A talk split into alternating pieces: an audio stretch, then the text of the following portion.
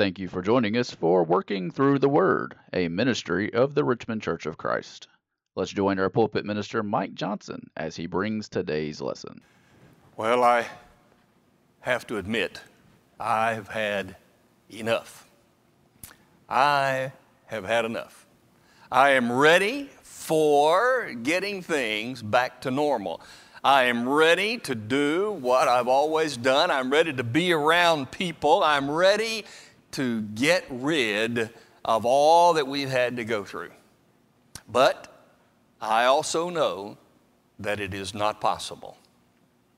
I'm sure you're tired of it. I'm sure you've had about all you can take at times.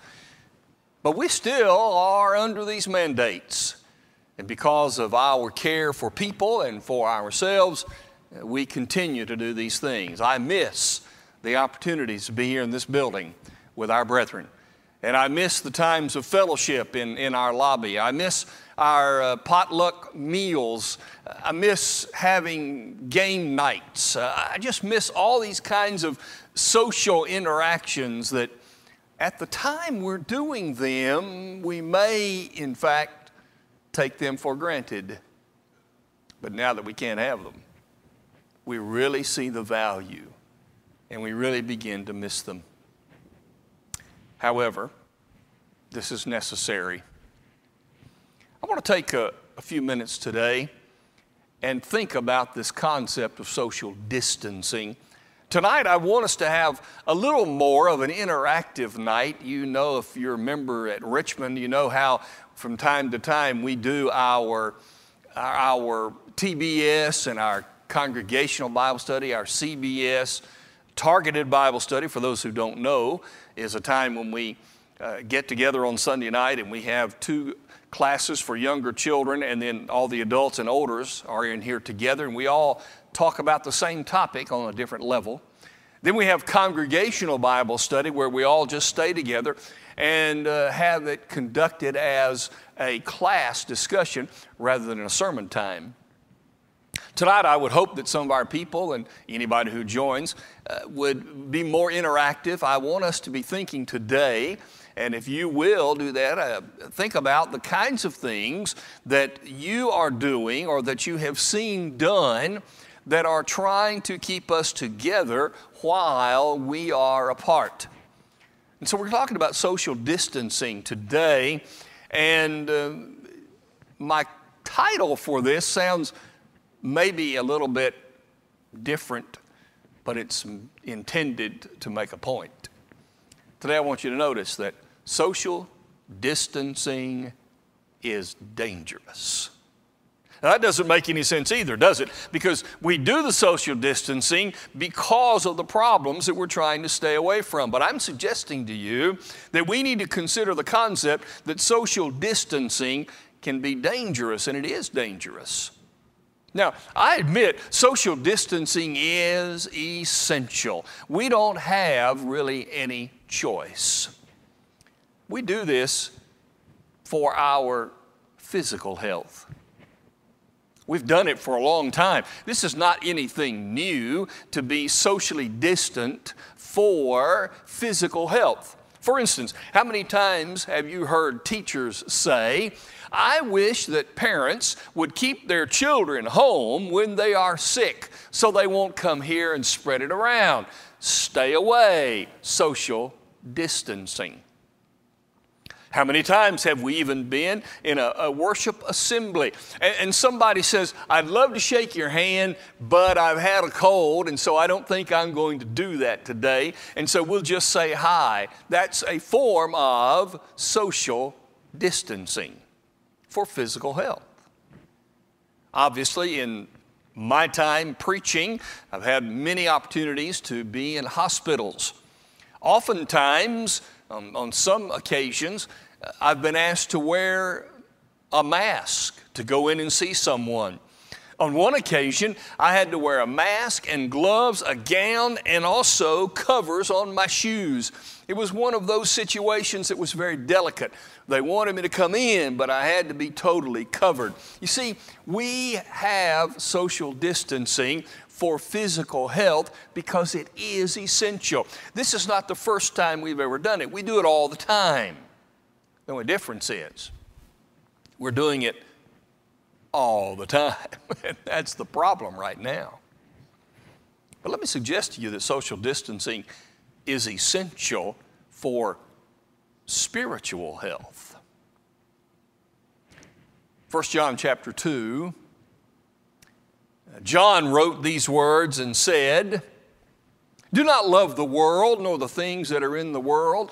For all that is in the world, the lust of the flesh, the lust of the eyes, and the pride of life is not of the Father, but is of the world." John said for Christians to be socially distant from the world of sin. Obviously, there is something there that we need to avoid. We need to be socially distant from the sinful actions. Paul wrote in 2 Corinthians chapter 6 and verse 17, "Come out from among them, be separate, says the Lord. Do not touch the unclean thing."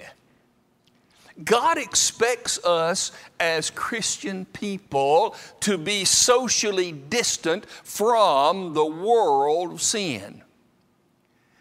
The world's sinful actions are things that we cannot participate in, and because we are not of the world, we are of the Father, we have to pull away from those things, and therefore it is essential that we be socially distant from the world of sin. That's our biggest problem, isn't it?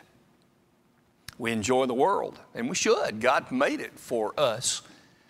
We enjoy the things that the world has to offer, and we want to participate in so many things, and that's okay. The problem is that if we continue to dabble in those dangerous things, we continue to be involved in those things that can cause us problems. We are not being socially distant from the world of sin. Social distancing from sin is essential as we distance from the world. But number two, let me suggest this.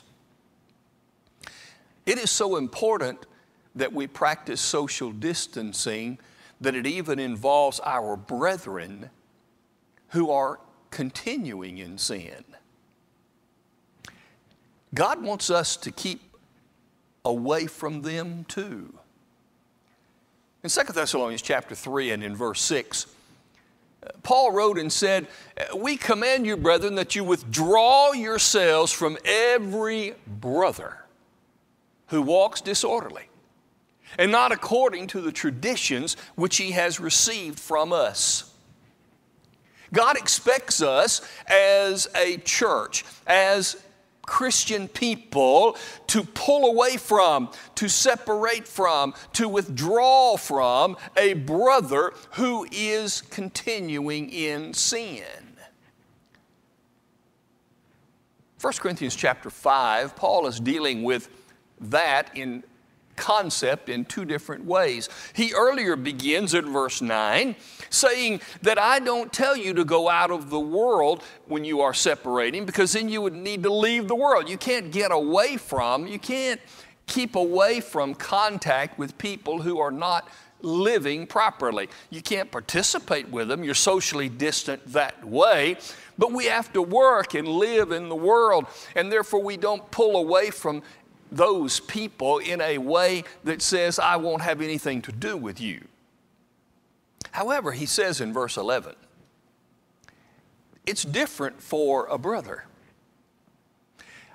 I command you that you withdraw, or that you separate from any brother or any man who is named a brother, who is sexually immoral or covetous, or an extortioner, an idolater, and a reviler, a drunkard.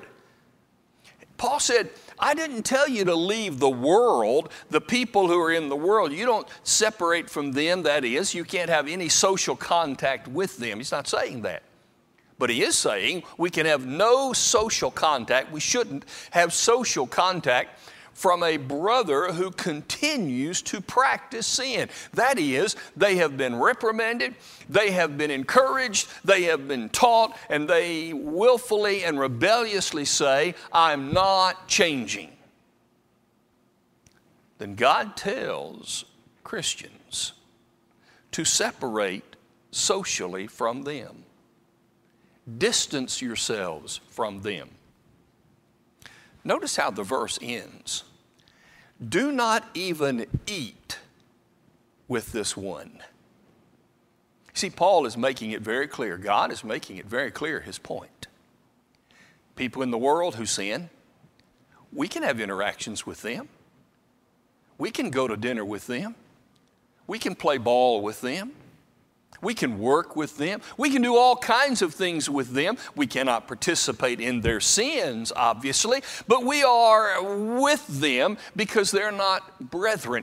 And we want to train them. We want to teach them, encourage them to be a brother in Christ. But he says to a brother who is in Christ or a sister who is in Christ, you pull away from that person if they continue in sin. Don't you even eat with them. There is social distancing that is essential for spiritual health. It is essential for our spiritual health to pull away from the world of sin and not participate. And it is essential for our brother or our sister who is in sin and refuses to change, if we pull away from them, create social distance so that they yearn to have it back. Maybe that will change them. Yes, social distance is essential, but let me suggest to you that it is dangerous. How can social distancing be dangerous? Well, let me give you some thoughts. Tonight, maybe in our time of discussion together, if you have any thoughts as to how it might be a problem, I would love for you to share them with me, but think with me about this.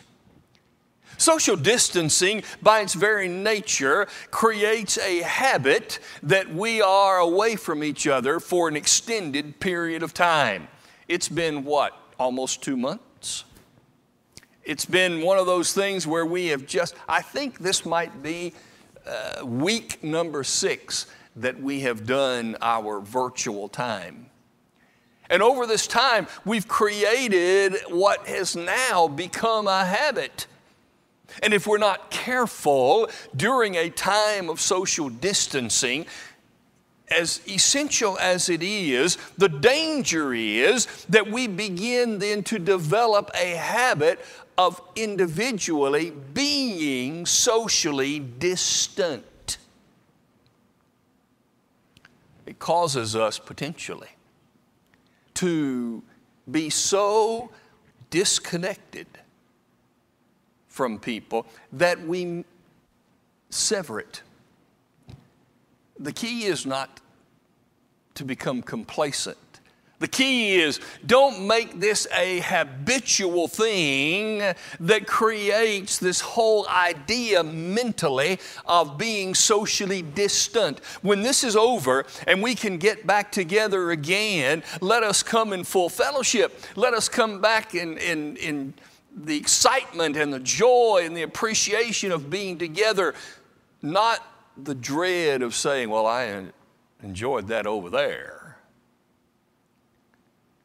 We don't want to create a habit in our lives of being socially distant people. Number 2, during a time of this social distancing, let us be careful not to become selfish.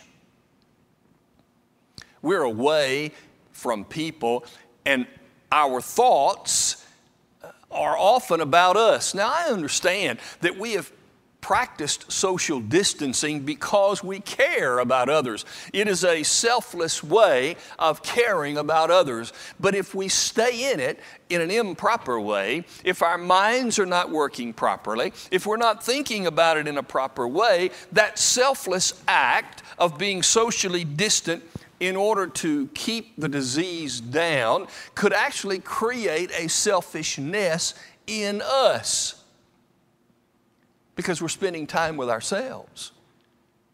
And granted, we're spending time with family, but we're spending time thinking about what we want and what I like and how I'm going to do things. And we don't have the opportunity to be involved in the lives of other people in the way that we were. Let us be careful during this time not to become selfish during our social distancing. Number three, let me suggest this. We are social creatures. God made us this way. This is what we long for. This is who we are. We are social creatures. We were not made to be in solitary confinement. That's why when solitary confinement happens, they don't like it. Children, when they are sent to their rooms to be by themselves, they don't like it. When you take a child and set them in a corner, they don't like it. And even in prison, when they take those and put them into solitary confinement, it's not necessarily a good thing. We're not made to be socially distant from everybody. The danger then of social distancing is that we might change our character and our nature. And it may change us and work on us and make us different people and make us not as good as we were if we're not careful. I'm going to suggest to you that while it is essential that we practice social distancing, it is dangerous if we don't understand what it can do, if we don't understand the problem. It is dangerous. How is it dangerous? Well, it's dangerous because of what it is. It is dangerous because of what it is. Social distancing, by definition, removes us. Think with me for a minute about this concept. It is designed by its very nature to move us from over here and put us over here. That's what it is. And therefore, it can cause a problem. Let me think of three things. How about this? Social distancing goes against, it goes against the concept of Bible unity. The text that was read earlier, endeavoring to keep the unity of the Spirit in the bond of peace. And in that context, it said loving one another, caring for one another, and so forth. It is the case that we are to be unified. It's not, you can't be unified. You can't be unified if you're never together. Be unified in mind and thought, but you got to be together. What is unity? Unity is the draw that makes us want to be together. No couple gets married and intends to live apart. Not if they are normal. It is the unity that brings us together. We've been united. God wants us to make sure that we maintain the unity. And the unity is what draws us together. Social distancing, number two, goes against the whole concept of fellowship. Just as the church was begun in Acts chapter 2, they continued steadfastly in the apostles' doctrine and in fellowship, breaking of bread and prayers. John would write in 1 John 1:7, if we walk in the light as he is in the light, we have fellowship with one another. And the blood of Jesus Christ, his Son, continues to cleanse us from all sin. They continued steadfastly in the fellowship that was originated and formed when we became children of God. And we should continue in it too. But social distancing takes away fellowship. Fellowship is the celebration of being together. Third, social distancing problem is family is set aside. Not physical family, because we're with them, but social distancing takes away from family. Well, it does take away from physical family. I can't go see my grandkids in other places because we are being socially distant. I don't even see my ones that live here very much. And that's the problem. So it's tough. It takes away. Social distancing is against the whole concept of family. God wants us to be a family. We're no longer strangers and foreigners, but fellow citizens and members of the household of God. Ephesians 2 and verse 19.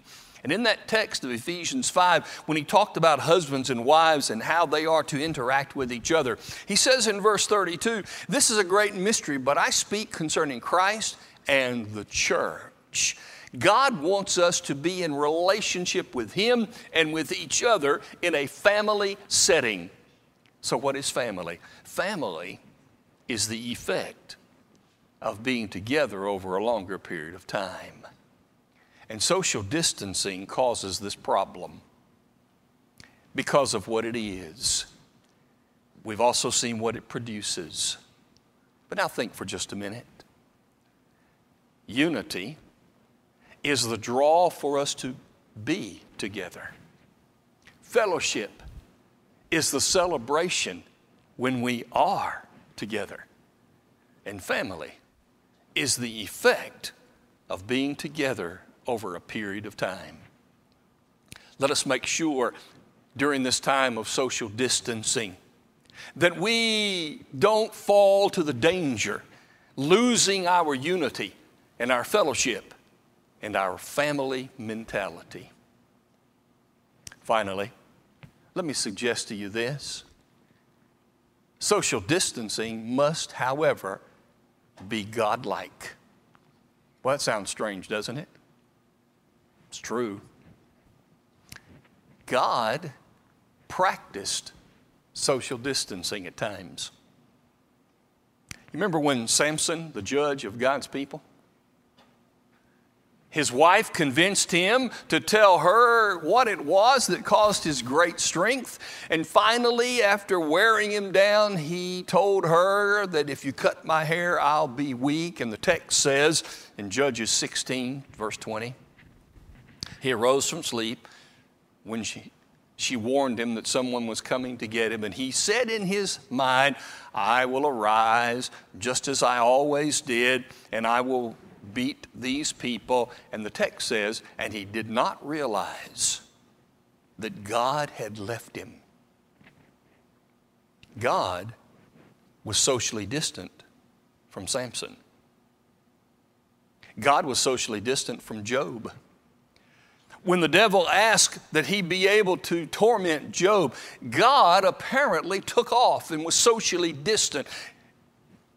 In chapter 9, Job said, I would listen or I would speak to God, but I'm not sure he would hear me. In chapter 13, he said, I would like to reason with the Lord. I think that during the time Job was going through his problems, God, during the patriarchal time, having spoken with the patriarchs of each family, God wasn't speaking to Job. He wanted to. He would love to find out why all this was going on. But because God allowed the devil to do what he did, God pulled away. He was socially distant from Job. And guess what? You recall well, don't you, Mark 15:34? My God, why have you forsaken me? God was socially distant from his son on the cross. But guess what? Every time he was socially distant, God came back. At the end of Samson's life, he was standing there holding on to two pillars of the great temple of the heathen people who had captured him. And he said, after his hair had grown back, God, one more time, give me strength that I can do your will. And God came back to him and gave him strength. And he was a greater conqueror in his death than he was in his life, killing all those heathen people. To Job, he came back at the end of Job, and he said in that great book, Job has never sinned against me one time with his mouth, and God gave him more in return than he had lost at the beginning. God came back. And with Jesus, Jesus was resurrected from the grave. The Lord brought him back to him.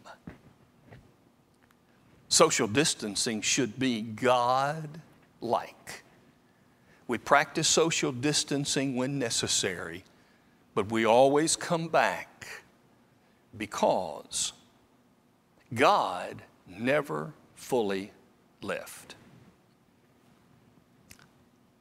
Listen to the words of Acts chapter 17, starting in verse 26. He has made from one blood every nation of men to dwell on all the face of the earth, and he has determined their preappointed times and the boundaries of their habitation, so that they should seek the Lord in the hope that they might grope for him and find him. Notice, for he is not far from any one of us. Even when God was practicing social distancing, he was not far away. For us, during this time, let us not be far away. Let us not develop a social distancing that causes us to be more distant from God during this time.